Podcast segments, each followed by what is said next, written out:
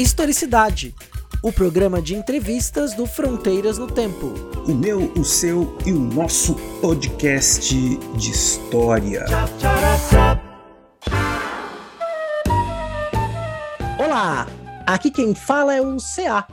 E você está ouvindo o primeiro episódio da quinta temporada do Historicidade, o programa de entrevistas do podcast Fronteiras no Tempo. E hoje eu tenho o prazer de receber Gabriel Terra Pereira. O Gabriel é graduado, mestre e doutor em História pela Unesp e atualmente é professor do ensino básico, técnico e tecnológico no Instituto Federal de São Paulo, no campus Catanduva. Gabriel, primeira coisa, muito obrigado por ter aceitado participar do Historicidade. Olá, tudo bem, Cia? Olá a todos e todas que estão nos ouvindo. Cia, muito obrigado também, né? Fico muito feliz pela lembrança do meu nome, né? Pelo fato de é, termos aí uma trajetória juntos na Unesp, né? Foi muito bom conversar e, e da gente poder lembrar de alguns episódios, algumas passagens muito legais.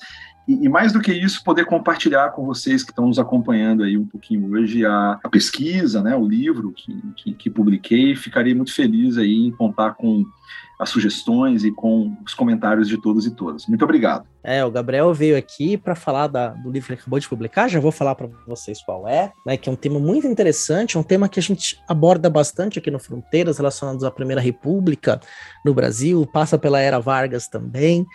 É uma coisa é muito interessante. O bacana quando a gente vai gravar o Historicidades e reencontra os amigos é a, os bastidores que a gente fica aí fofocando da vida, falando das coisas, atualizando. A gente fica 10 anos sem falar com um amigo e aí a gente pode aí reencontrar né? O podcast ele aproxima as pessoas, né? Os padrinhos e madrinhas do podcast, por exemplo, hoje são um círculo bem bacana de amigos que a gente acaba formando, os amigos que a gente traz para gravar, ou as pessoas que a gente conhece entrevistando e acaba virando nossos amigos também. Né? Então, é uma experiência que vale a pena. Que no final das contas, o que importa são as conexões que a gente faz com as pessoas. E, então, vamos lá, né, para o nosso programa é, para o tema de hoje, né? Como eu já adiantei, está no período da Primeira República. A gente não chama mais de República Velha, né? A historiografia já não usa mais esse termo, porque República Velha foi um termo dado na era Vargas. Né? Hoje nós chamamos de Primeira República, porque diz mais, né? É, consegue deixar mais claro o que foi aquele período, né? E um período que é longe de ser um período calmo, né? E não tinha nem calmaria e nem consenso entre os grupos que pertenciam à elite política e econômica, sobretudo, né? Muito pelo contrário, o que a gente vai ter são vários tipos de conflitos é, entre as elites de norte a sul do país em torno da centralização e descentralização do poder. Né? Essa república que foi originada de um golpe militar contra o império, ela passou por diversas fases. Todas elas foram marcadas por conflitos de diversas naturezas, dos sertanejos de canudos aos marujos amontoados contra os maus tratos, as massas populares expulsas de seus territórios e vacinadas à força, os tenentes golpistas, entre tantos outros momentos que marcaram esse período. Né? Então, é um período que a gente gosta de visitar porque ele é, ele é extremamente agitado, traz muitas questões. E um outro ponto que o trabalho do Gabriel toca também é a formação de um corpo diplomático no Brasil. E esse é um momento muito claro. Então, o Gabriel, o, o, o, o seu trabalho foi centrado na trajetória de Hélio Lobo, que foi uhum. um diplomata e historiador né, de destaque no período, que a gente acabou de fazer um breve resumo aqui. E é importante entender a, a trajetória do Hélio Lobo para a gente entender um pouco também da história da diplomacia brasileira republicana.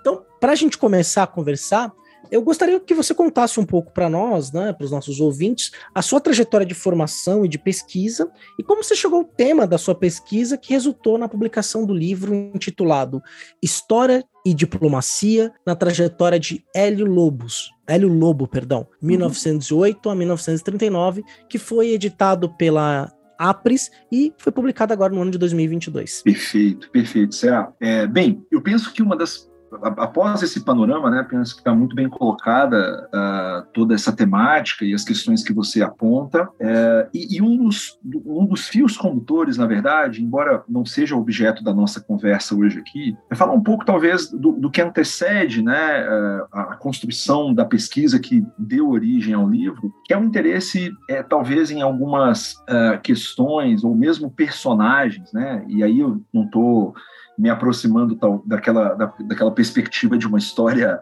centrada nos grandes nomes, né? aquela, aquela pegada positivista que muitos e muitas vão conhecer talvez muito bem aí, mas num olhar é, a partir de trajetórias individuais que contribuem, né? quando a gente consegue iluminar determinadas trajetórias, a gente consegue dar conta uh, de visões de mundo, da compreensão de um período. Né? Então, através de trajetórias individuais, a gente consegue compreender também questões coletivas. Eu acho que essa dialética é bastante interessante é, numa perspectiva de uma história política mais renovada, né? também numa outra discussão uhum. interessante aí.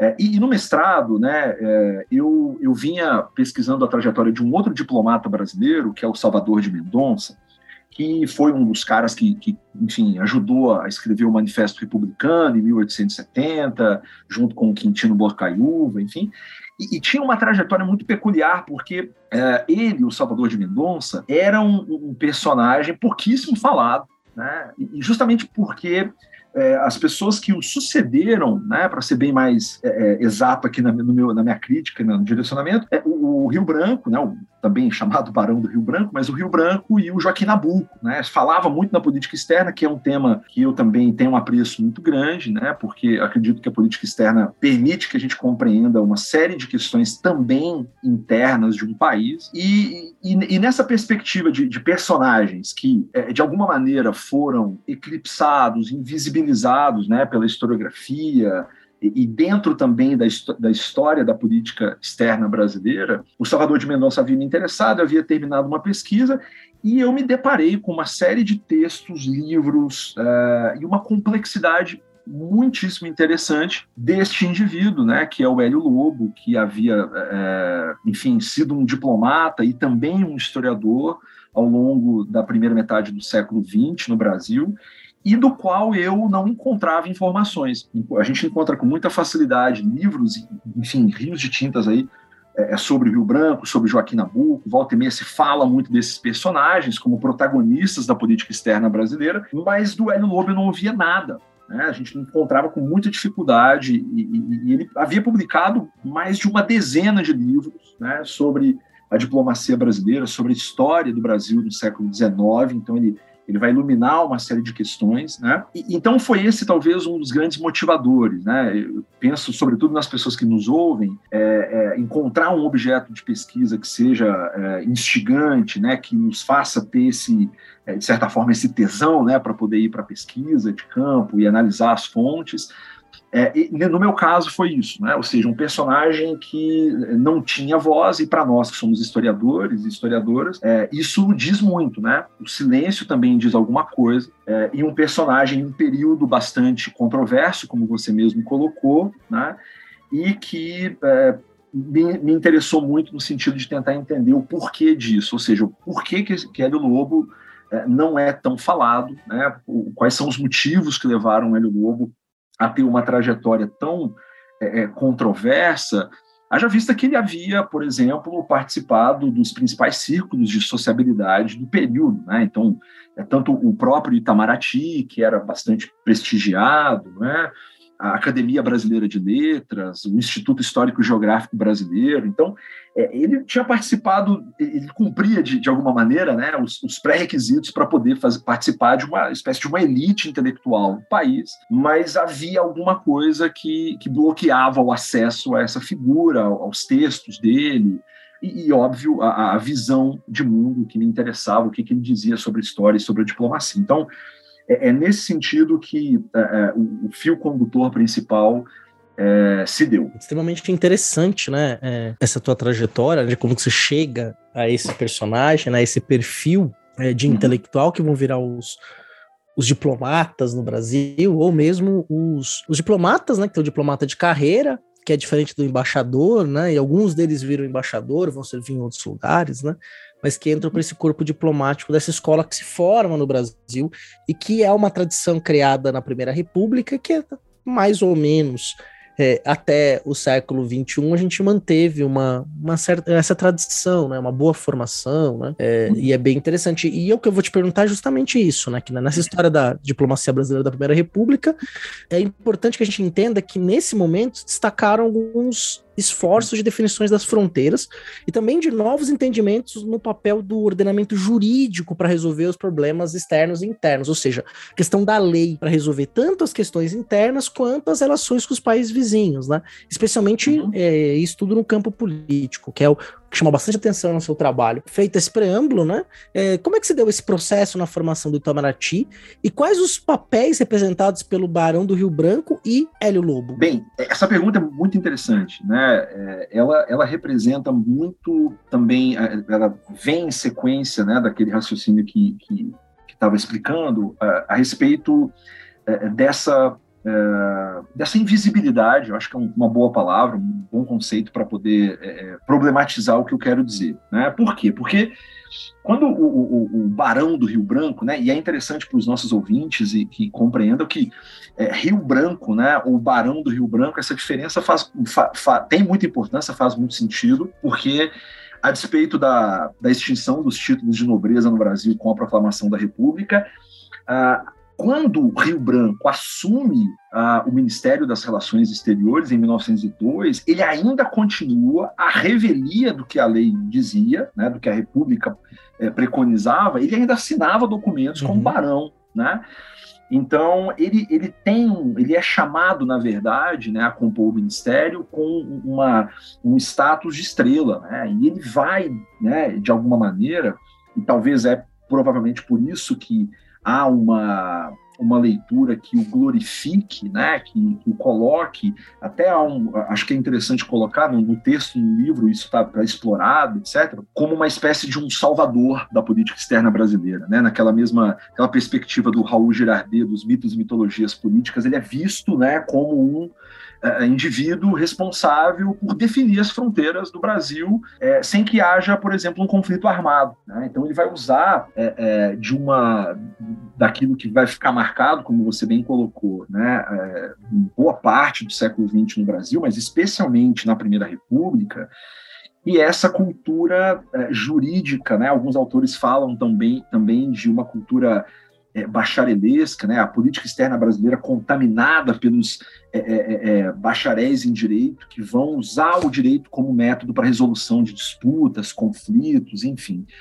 Então, o, o, Rio Branco ele vai ser de fato um divisor de águas, isso é inquestionável, né?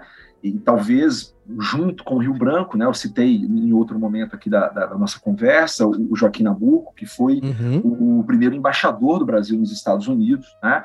A revelia, isso, essa, essa é um outro papo para uma outra conversa, né? A revelia daquilo que dizia o Salvador de Mendonça, que eu, eu, mencionei na primeira parte, na primeira pergunta, porque havia uma disputa pessoal de egos entre o Salvador de Mendonça e o, e o Joaquim Nabuco, né? Mas, enfim, um, um grande, um grande traço, né, que, que, fica marcado nesse, nesse momento na política externa brasileira, como decorrência da, da profissionalização que Rio Branco deu à, política externa brasileira, à diplomacia e, consequentemente, à dinâmica das relações internacionais no Brasil, né?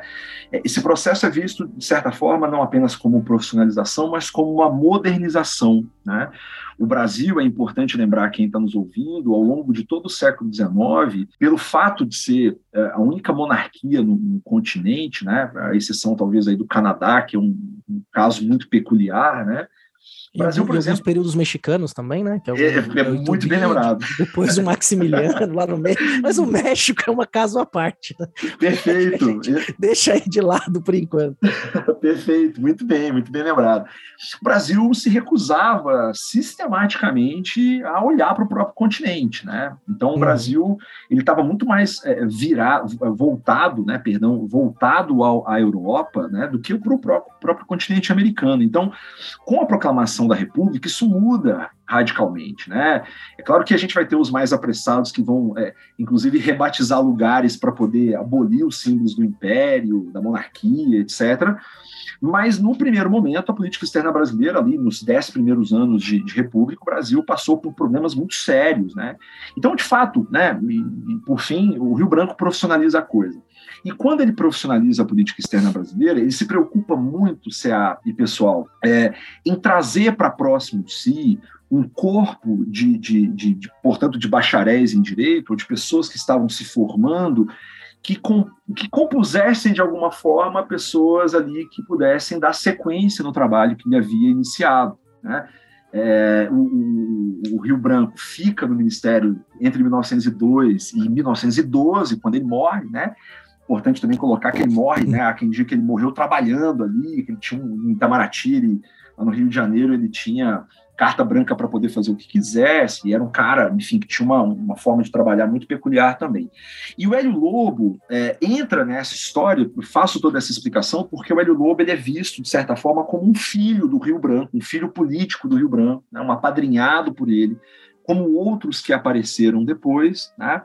É, o Hélio Lobo vem de uma família de republicanos do prime da primeira hora. Né? O pai do, do, do Hélio Lobo, Fernando Lobo, ele havia sido durante um brevíssimo período de tempo, ministro da Justiça do governo do, do Floriano Peixoto. Então, embora o governo do Floriano também tivesse sido muito conturbado, né? Mas era uma família, mas era uma família muito, é, muito comprometida com a causa republicana, né? Ainda que com as suas contradições. Então, o, o Hélio Lobo vai, sai do interior de Minas Gerais e vai estudar no Rio de Janeiro, ele se forma e logo depois de alguns anos, né, ele chama a atenção do, do Rio Branco e vai compor uh, a comissão brasileira e vai participar de um tribunal arbitral, né, para quem está nos ouvindo não sabe muito bem o que é, basicamente uma comissão de juristas, né, e aí obviamente de diplomatas para definir fronteiras. E é isso que o Rio Branco vai fazer é, em diversas situações é, para evitar, obviamente, um, conflito armado. Né? É bom lembrar que durante a gestão do Rio Branco no Ministério, a gente teve a questão do Acre, muito importante, né? Mas o Brasil, por exemplo, nesse caso, a, a, o ingresso do, do Hélio Lobo na carreira diplomática foi numa questão envolvendo Brasil e Bolívia, né? Numa outra parte que não a região lá do Acre. Né? Então, e essa vai ser é, uma tônica né, interessantíssima, porque com, com a morte do Rio Branco, o Hélio Lobo vai alçar voos próprios, né? ou seja, ele vai é, seguir uma trajetória diplomática que eu convido a todas e todos que, que conheçam através do livro, né? Eu explorei é, de uma maneira que, que é, faço a defesa aqui bastante interessante, porque me instigou muito saber é, qual era a visão do Hélio Lobos depois né, da, da morte do Rio Branco, como que ele vai entender especialmente é, duas questões fundamentais, né? Do ponto de vista da política externa, a relação do Brasil com os Estados Unidos e também com os demais países da América Latina, né? Especialmente da América do Sul, Argentina, Uruguai, Chile, que, ganhavam muito destaque na relação é, com o Brasil, né? E eu acho que essas são as questões principais, né? É, é importante lembrar, o Hélio Lobo ele vai uh, vai assumir uma função dupla, como você também já mencionou na apresentação, é, ele é fundamentalmente um diplomata, mas um diplomata que vai se utilizar da história e também da escrita da história para poder é, legitimar os seus argumentos, a sua visão de mundo e trazer ali esses contornos para a gente que está tentando entender a Primeira República. Como você já deixou claro, né, o Hélio Lobo foi esse expoente da elite diplomática eh, da Primeira República. Ele chegou, inclusive, a servir nos Estados Unidos, né, num momento ali bem interessante da política externa dos Estados Unidos, da virada do século XIX para o século XX, que os Estados Unidos expande as suas fronteiras diplomáticas, né, quer ter cada vez mais influência, especialmente sobre a América. Né, para o seu capital que se espalha, para suas empresas, o Caribe é, conta um pouco essa história, né? Uhum. E, por outro lado, né, havia um interesse de aproximação é, do Estado brasileiro com os Estados Unidos, e isso era muito debatido na sociedade, especialmente nos meios intelectuais e políticos. Né? Uhum. Então, é, ir para lá foi muito importante né, para o Hélio Lobo nessa trajetória de estar tá num parceiro, que até hoje é né, um país que vai ser visto pela elite brasileira como um país estratégico para você fazer uma aliança, inclusive do ponto de vista de uma geopolítica. É, isso começa lá na Primeira República, mas vai se definir mesmo lá na, depois da Segunda Guerra, ou durante a Segunda Guerra Mundial, não era Vargas, mas esse debate existia era muito forte né, na Primeira República. Uhum. E, ao mesmo tempo, ele desempenhou esse papel que você já ressaltou muito bem nessas relações com os vizinhos aqui da América do Sul, né? Porque que a gente faz fronteiras. É, porém, né, na era Vargas, é, quando vem a era Vargas, vem ali o, a, o golpe ou a Revolução de 30, é, ela vai alterar radicalmente a ordem das coisas, né? Então, acho que é importante a gente entender é, para o nosso ouvinte, né? Eu tenho certeza que o nosso ouvinte vai gostar de saber disso. É, como é que foi essa trajetória, então? Você começou a destacar do afiliado político e um homem muito talentoso ligado ao Barão de Rio Branco, né? Estamos na República, não pode falar mais de monarquia. Chamava o nome, ele virava assim, né? Para você, eu sou o Barão de Rio Branco. Exatamente. e tá bom, senhor.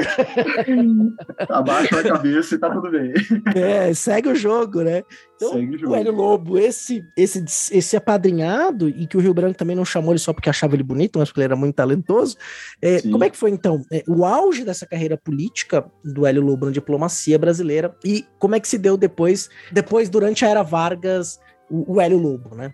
Como é que Perfeito. o Hélio Lobo se portou ali na Era Vargas, para ficar mais claro? Perfeito, perfeito.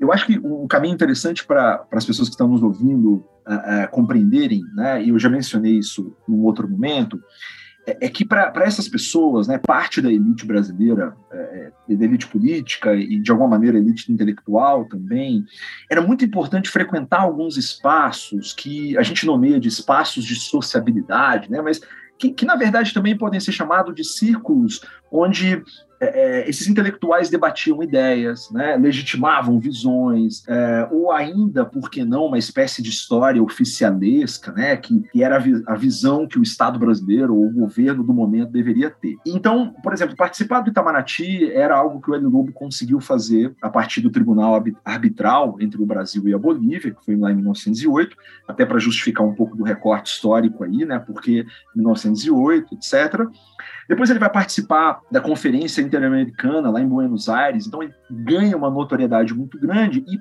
é convidado em 1912 para compor os quadros do Instituto Histórico Geográfico Brasileiro. Importante lembrar aos nossos ouvintes aí que estão acompanhando que o Instituto Histórico Geográfico Brasileiro era uma instituição que havia sido criada no século XIX para poder também dar força a essa monarquia.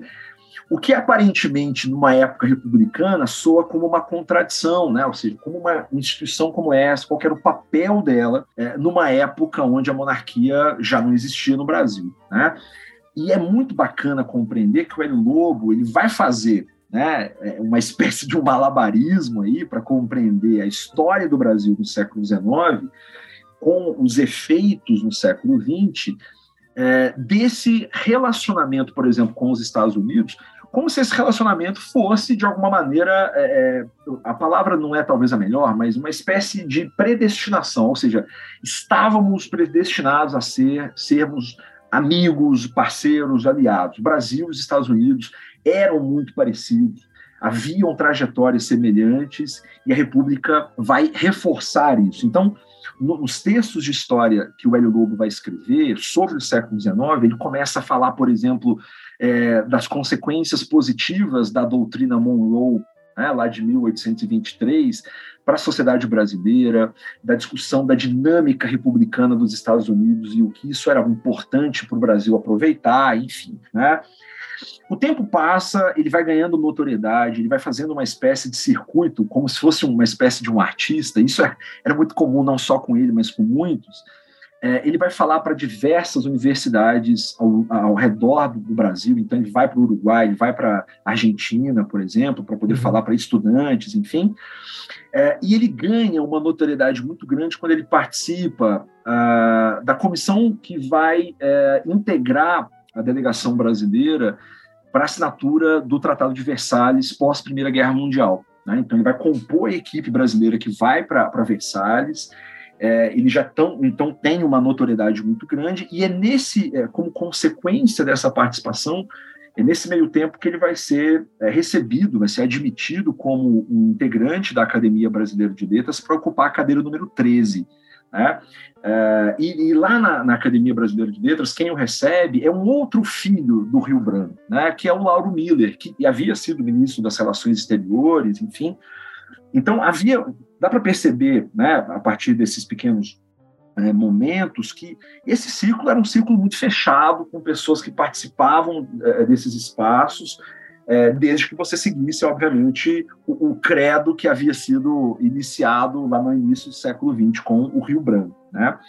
E, e a partir disso, o Hélio Lobo vai para Nova York no início da década de 1920, vai escrever uma série de textos bastante elogiosos sobre a economia dos Estados Unidos e como o café brasileiro é, é, pertence àquela dinâmica, é importante para aquela dinâmica. Depois ele vai para o Uruguai, né, e no Uruguai ele vai tentar reforçar, é, é numa outra perspectiva, a relação é, é, do Brasil com esses países do chamado Cone Sul.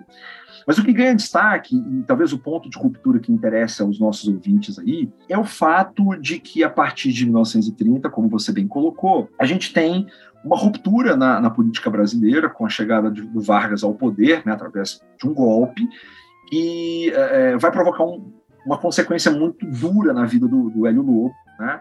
É, ele vai estar em 1930 é, no Uruguai, ele recebe uma série de cartas, né? A gente depois pode falar um pouco das fontes que, que usei para poder fazer a pesquisa, uhum. mas ele, é, ele de momento, né? Ele já coloca o cargo dele à disposição, porque é, ele havia manifestado em diversos outros momentos um compromisso muito, eh, eh, enfim, eh, muito sólido com as elites, né, com as oligarquias brasileiras que estavam no poder e que foram retiradas a partir da chegada do Vargas, né.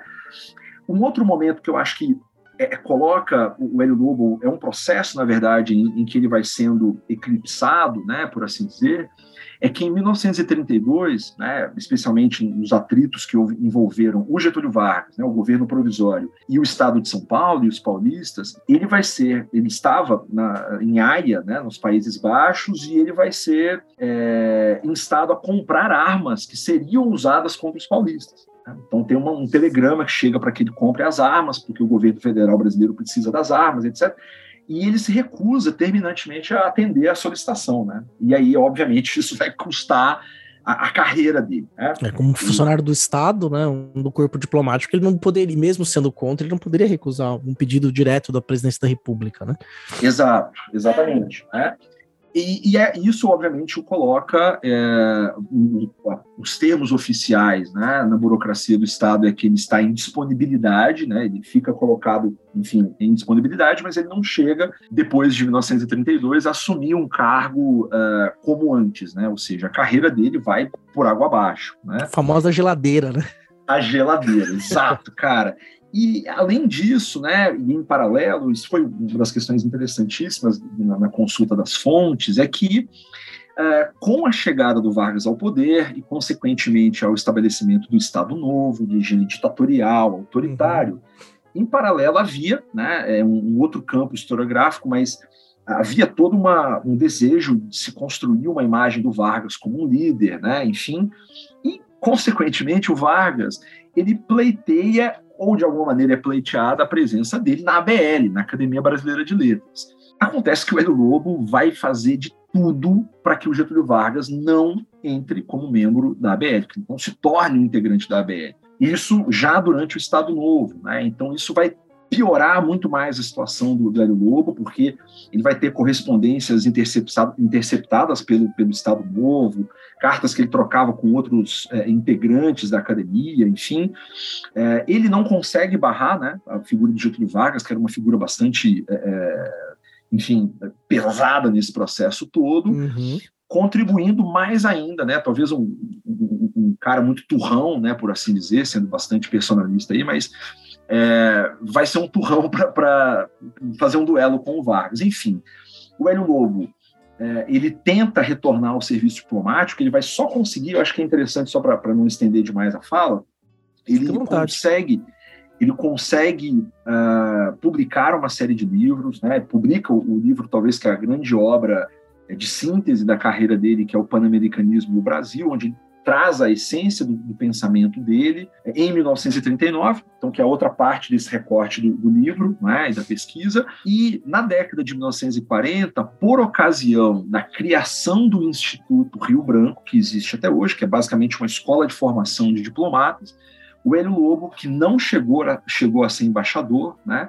ele vai se tornar o primeiro diretor do Instituto Rio Branco, né, ou seja, ele vai ser, é, dando continuidade àquela aquele apadrinhamento do início do século XX, ele vai ser o primeiro e, curiosamente, né, é, o único que não vai ser embaixador em toda a trajetória do próprio Instituto Rio Branco. Então, ele tinha algum prestígio, mas uh, os atritos com o Estado Novo e, e pessoalmente com Getúlio Vargas vão comprometer seriamente a, a, trajetória dele. E uma coisa que você levantou é, na tua fala, você falou, é, disse que, que ia falar sobre isso, e é importante que a gente sempre pede, né, para o nosso convidado falar um pouco. Que você fez esse trabalho é, incrível sobre essa trajetória política, diplomática do Hélio Lobo, quer dizer, tem ele como um personagem que conduz a narrativa, mas não é centrado nele com uma ideia de um do grande homem, o cara que faz sozinho, né? Acho que é muito pelo contrário, né? Ele é integrado num processo histórico, né? O filho de uma elite oligárquica, né, que cai ali também junto nos anos 30, e ele cai, de certa forma, a queda é conjunta, né, menos jogo de cintura que teve Gilberto Freire, talvez, né? Gilberto Perfeito. Freire teve mais jogo de cintura, era filho da elite pernambucana, mas conseguiu ali, no final das contas, sair-se muito bem desse período e vai se manter em evidência durante todo o século XX. O Hélio Lobo não. Né? Tanto é que o nome do Hélio Lobo acaba sendo até um pouco esquecido, né? Assim, é, às vezes a gente retrata o, o, nosso trabalho como historiador é trazer é, esses personagens, as suas polêmicas, suas trajetórias também, como exemplos importantes é, de figuras históricas que, que estavam nesse processo e que dá para a gente ilustrar quem ganha, quem perde, quem consegue, de certa forma, fazer concessões no jogo político e no jogo diplomático ao mesmo tempo, né? Então, é, o que, que eu estava falando isso aqui tudo, a sua fala me leva, levou a pensar em muitas questões, e é importante que você fale, então, para nós, que, quais foram os documentos que você pesquisou né, e que caminhos você adotou para compor a sua pesquisa. Perfeito, perfeito. O, o, o grosso né, da, das, das, fontes, né, especialmente quando a gente fala de política externa, e isso foi um, uma espécie também de uma continuidade é, na pesquisa que fiz sobre o Salvador de Mendonça, e, que foi também muito prazeroso, enfim, e o Baio Lobo também, Uh, que foi a, a, utilização da correspondência diplomática, né? Que eu confesso, nos últimos anos eu não tenho tido contato, mas uh, lá no Itamaraty, no Rio de Janeiro, né? Que era uh, a capital do Brasil até a criação de Brasília, enfim, esses documentos ficam lá no Palácio do Itamaraty, enfim.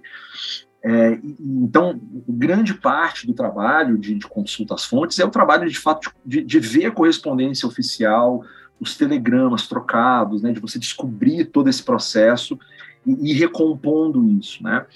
Mas como o trabalho não era simplesmente de fazer análise dessas cartas, que eram documentos importantíssimos, né, para revelar, por exemplo, como o Hélio Lobo, quando ele se recusa a atender à solicitação, né, do governo brasileiro, né, já com Vargas, era é, consultar também todos os documentos que existem né, nesses outros espaços, né? Então, pra, sempre importante colocar para jovens graduandos, graduandas que estão começando a fazer pesquisa em história, o quanto é importante e, fazendo esse trabalho de, de, composição, de cotejamento das fontes, né, de ir compondo esse, essa visão.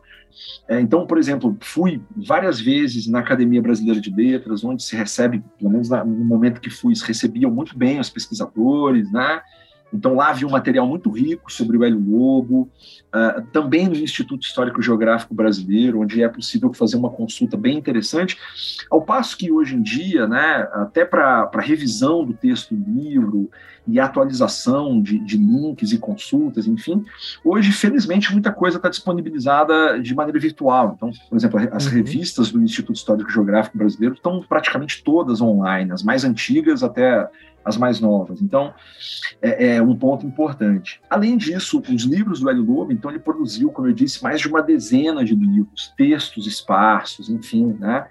É, então foi basicamente né, esse conjunto de fontes, além de jornais, relatórios de, do, Ministério das Relações Exteriores, né, para poder fazer toda essa, composição. E como você bem colocou, é, eu faço uma defesa muito, muito veemente né, da importância ao mesmo tempo da gente compreender, por exemplo, uh, é, os grupos que são marginalizados, a gente entender as elites, não, mas não no sentido elogioso, né, que fique muito uhum. claro, mas para a gente poder entender também como essas elites se organizaram e se organizam nesse país, para a gente também poder fazer a crítica com consistência, né? Não, é fundamental a gente pensar nessa forma, né? A gente vai estudar, quer dizer, o estudo das elites não é para glorificá-las, né? E também não é para endemoniá-las, né? Ao Exato. mesmo tempo, é para entender como é que se compõe jogos de poder, como é que se compôs o Estado, como é que esse Estado composto, então, deu sustentação ou ampliou determinados direitos ou cerceou determinados direitos de acordo com a visão dessa própria elite que forma o Estado, né?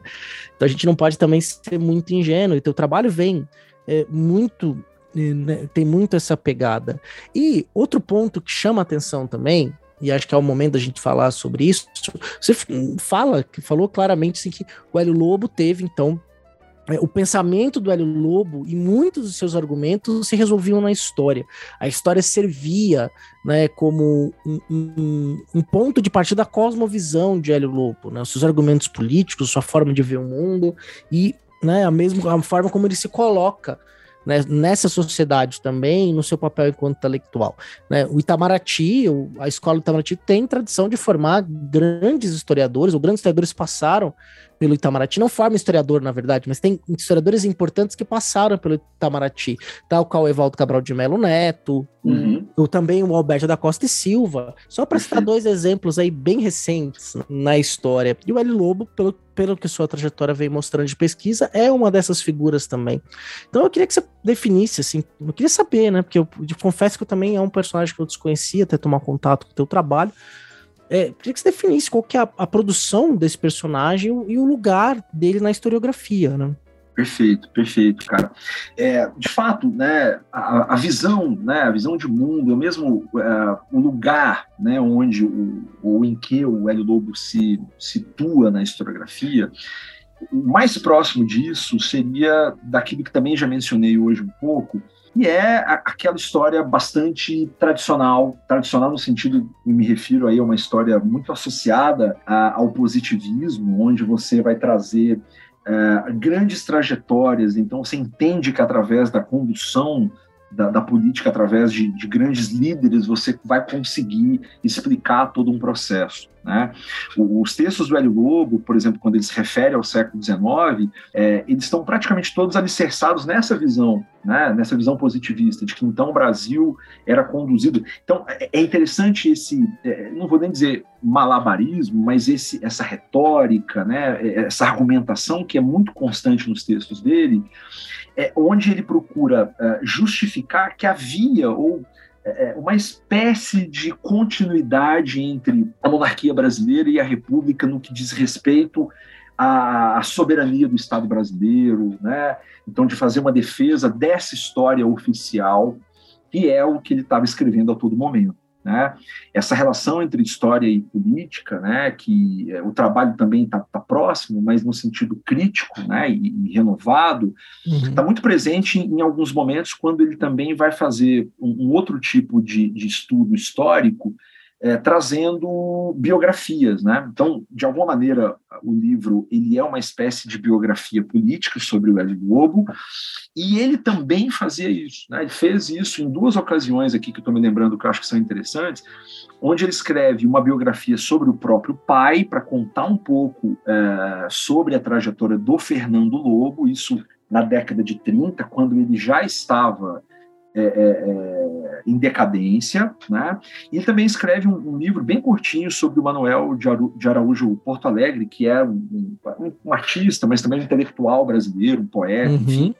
Então, ele, ele tem essa perspectiva na história de ser um indivíduo que vai fazer essa defesa do, do, da soberania do Brasil, né, de uma história muito crítica. Então, tem textos muito interessantes que, enfim, escapam a, a, até o que dá para falar aqui, mas, enfim, faz críticas severas ao que está acontecendo na União Soviética, porque ele vive isso, né? Então ele faz tem um texto muito engraçado dele sobre o bolchevismo, sobre o que, as consequências do, dos bolcheviques no poder, né? Vale muito a pena. Ele escreve um livro sobre o Canadá, então a gente tem pouca bibliografia desta época sobre o Canadá. O Hélio Lobo tem um livro sobre isso, né? Ele tem um outro livro onde ele, ele, ele, escreve, você que é da região de Santos talvez possa se interessar, é, encomendado pelos Gimli, ele escreve um livro sobre as docas de Santos. Né? Então, é, é, outro livro interessantíssimo para explorar.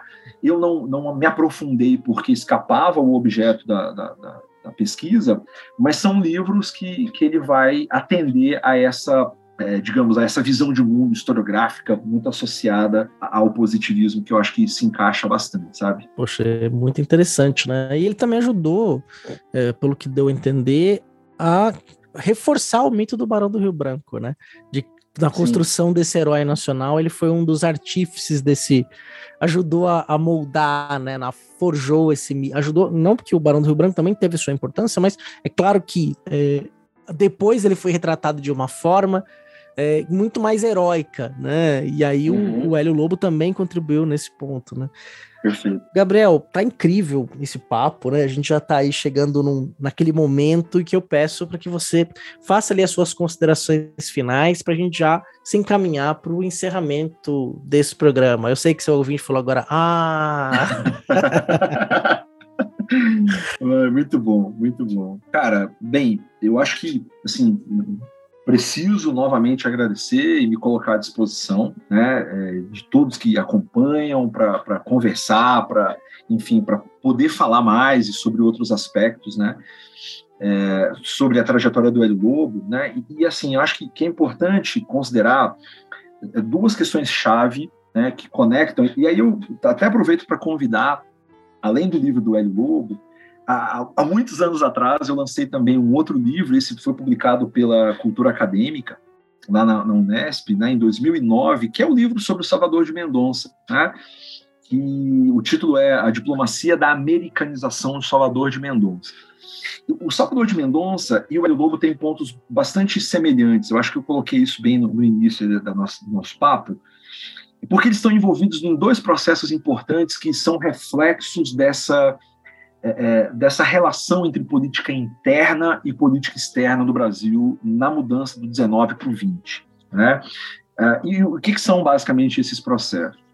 Internamente, o Brasil é, ele passa por um processo que a gente poderia nomear aqui, isso dá margem para muita discussão, né? não é um ponto pacífico, mas um processo que a gente poderia nomear de republicanização. Né? As instituições precisam se transformar e as pessoas não têm experiência com isso, então é, é são muito curiosas as primeiras, os primeiros, os primeiros momentos, né, que o Brasil ele precisa definir questões de política interna quando já na República, né? E, e há um, uma outra face dessa moeda, desse processo de republicanização, que é justamente o processo de americanização, que é do Brasil se situar no próprio continente, né? ou seja, do ponto de vista geopolítico, como você também colocou, é, o Brasil se situar no próprio continente, estabelecer relações com a Argentina, com o Uruguai, com o Chile, e também, óbvio, com os Estados Unidos. Né? Mas acontece que isso tudo precisa ser feito é a partir de uma outra perspectiva. Né? E não há muito essa experiência para um país que estava voltado para a Europa, cujos referenciais eram europeus, né? É, fazer isso na mudança do 19 para o 20 e ao longo das primeiras décadas do século 20 foi muito custoso. Né? É, há um livro, uh, salvo engano meu, do, do autor, chama-se Bradford Burns, ele fala de uma aliança não escrita né? É, entre Brasil e Estados Unidos, por exemplo. É interessante porque os Estados Unidos foram, de alguma maneira, escolhidos pelo Brasil como um parceiro, mas eu não sei é, se os Estados Unidos escolheram o Brasil, né? Uhum. uma provocação aí. Eu acho que, na verdade, há uma relação bastante desigual né, é, entre os dois países, não só pela, pelo que é óbvio, mas o Brasil é, começa até em diversos, em diversos momentos a, a, ser muito subserviente aos Estados Unidos, coisa que vai se, se, se acentuar, vai assumir diversos outros contornos ao longo do século XX. Né? Então, compreender esses dois processos eu acho que são é, questões bastante interessantes. Né? Em resumo, uh, tanto a republicanização internamente e a face da política externa, que é essa americanização, né? que eu acho que é, dá muita discussão, dá para compreender bastante sobre o período, e, e, através da trajetória né, do Hélio Lobo, eu penso que a gente consegue iluminar questões muito instigantes, dando é, provocações para outras pesquisas no futuro aí. Perfeito? Olha, maravilhoso. Agora está mais instigado ainda para trazer você novamente, falando desse processo da americanização. Eu tenho certeza que o nosso ouvinte, assim como eu, está aqui é, de queixo caído aqui com, com essa conversa e com tudo que a gente pôde aprender né, sobre é, uma história diplomática brasileira.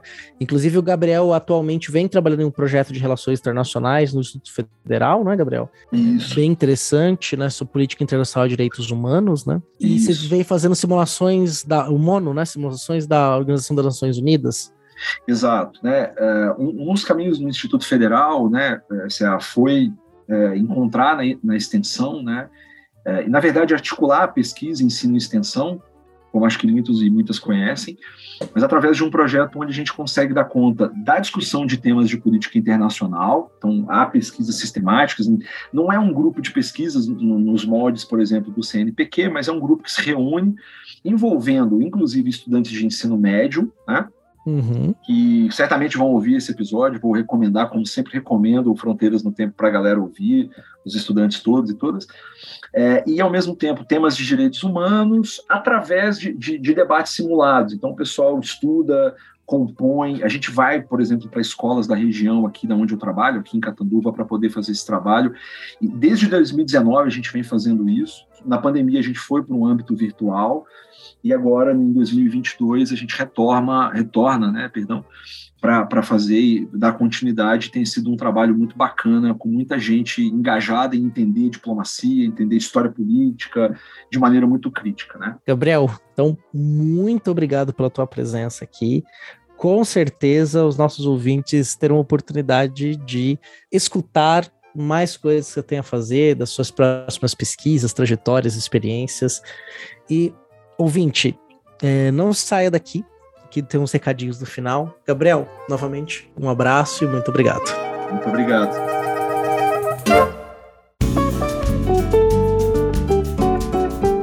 Chegamos ao fim de mais uma historicidade. Mas já vou falar direto sobre a novidade que a gente tem para você que está nos ouvindo. Se você é um pesquisador, uma pesquisadora, está lançando um livro e tem vontade de participar do Historicidade, desse nosso programa de divulgação científica na área de ciências humanas e sociais, agora tem como. Nós elaboramos um formulário de inscrição, cujo link está no post.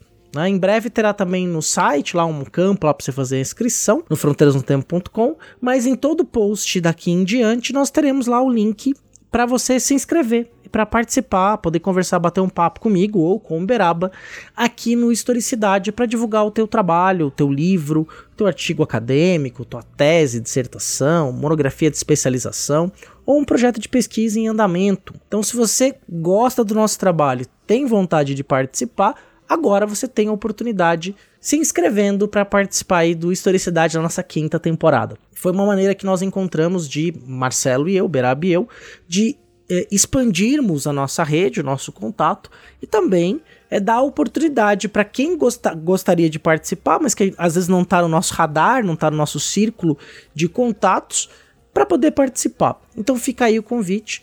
Se você não é pesquisador, mas conhece alguém, tem um professor, tem um amigo, uma esposa, é, uma pesquisadora que você conhece, uma professora que falou, poxa, seria muito legal essa pessoa participar do Historicidade. Indica. Falou, olha, tem esse programa de entrevista lá Fronteiras no Tempo. Você não quer participar? Seria muito legal ouvir você falar do seu trabalho para um público mais amplo, de uma maneira mais acessível. Então, tá aí feito o convite. Essa nossa é a novidade da quinta temporada do Historicidade, com abertura nova, arte da vitrine nova, mas com o mesmo espírito de sempre, de falar de ciências de maneira acessível e divertida. Se você também gosta desse projeto, você pode nos apoiar por meio do Padrim, no padrim.com.br barra Fronteiras no Tempo, ou pelo PicPay. Só buscar o nosso perfil no PicPay e fazer uma assinatura. Existem várias é, faixas de é, recompensa. No post tem um link é, para você ver quais são as nossas recompensas. Né? Inclusive, se você está escutando isso em algum agregador é, de podcast ou num aplicativo de música, é, na descrição você consegue encontrar o link então dá para mesmo do celular, dá para você ver ali que você vai precisar colocar pra gente ou mandar pro seu WhatsApp para depois você abrir é, no, no, no, no teu computador para poder se inscrever. E mais ainda, se você tem o PicPay e quiser contribuir, clica ali no link do aplicativo de música ou do agregador de podcast, já vai direto pro nosso perfil e aí você pode lá então fazer a sua contribuição, caso você possa e tenha vontade de fazê-lo. Junte-se ao nosso time de madrinhas e padrinhos, ajude o Fronteiras a chegar mais longe. Olha, agora eu não estou podendo contribuir é, com Fronteiras, tenho muita vontade de ajudar vocês. Como é que eu posso fazer? Divulga os nossos episódios. Faça com que o Fronteiras chegue mais longe, que alcance um público maior. Nos ajude a crescer, nos ajude a expandir é, o nosso programa que eu acredito que tenha qualidade. Se você está aqui nos ouvindo é porque você gosta do nosso programa e a gente merece, vai, chegar um pouquinho mais longe. Manda um e-mail pra gente também, se você quiser, no fronteirasnotempo@gmail.com. Nos siga no Instagram, a rede social, inclusive, que a gente tem mais se comunicado com os nossos ouvintes. É só buscar lá pro nosso perfil, Fronteiras no Tempo. No Twitter, a gente responde pela arroba front, com temudo, no tempo. Claro que o seu comentário no portal Deviante ou no fronteirasnotempo.com é mais do que bem-vindo. Então, eu vou ficar por aqui nesse episódio. É, já está bem extenso esse encerramento. Normalmente a gente faz um comentário é, sobre o que, a gente viu no episódio, mas já como eu me estendi né, é, um pouco além da conta aqui, dando esse recado, contando as novidades, eu vou só é, finalizar dizendo que é muito interessante observar esse processo de formação de uma identidade e de um corpo burocrático do Estado brasileiro, no qual criamos uma tradição e somos reconhecidos por ela, nosso corpo diplomático. Tem uma história, uma historicidade essa formação. E como que é, as relações no novo regime político, no caso a Primeira República, é, ocasionaram também uma transformação na forma como o país passou a se colocar no mundo, seus interesses, a formação é, do seu corpo diplomático. Então, é, o trabalho do Gabriel Terra é fenomenal. Espero poder recebê-lo aqui em outras oportunidades e espero receber aí um, novos convidados, pessoas que estão para além do nosso radar, do nosso círculo, mas que eu tenho certeza tem muito trabalho bom sendo produzido aí, defendido diariamente nesse país e que com certeza vai interessar os nossos ouvintes. A gente é sempre uma oportunidade de aprender e de nos conectarmos com pessoas. Então é isso, gente. Até daqui 15 dias no próximo Fronteiras no Temple.